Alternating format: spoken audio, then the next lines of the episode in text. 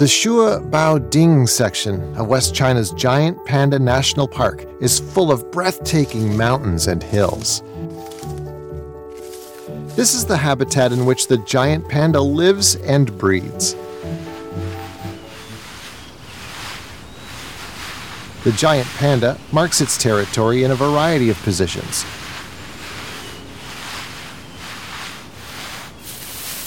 Sometimes it stands upside down to leave its urine high up on a tree trunk.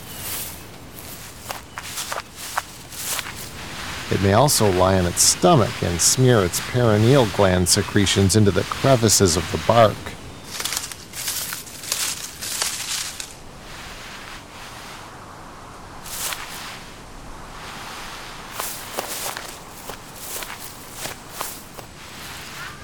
Sometimes a panda will rub against a tree after marking its territory. While doing this, it keeps adjusting its posture.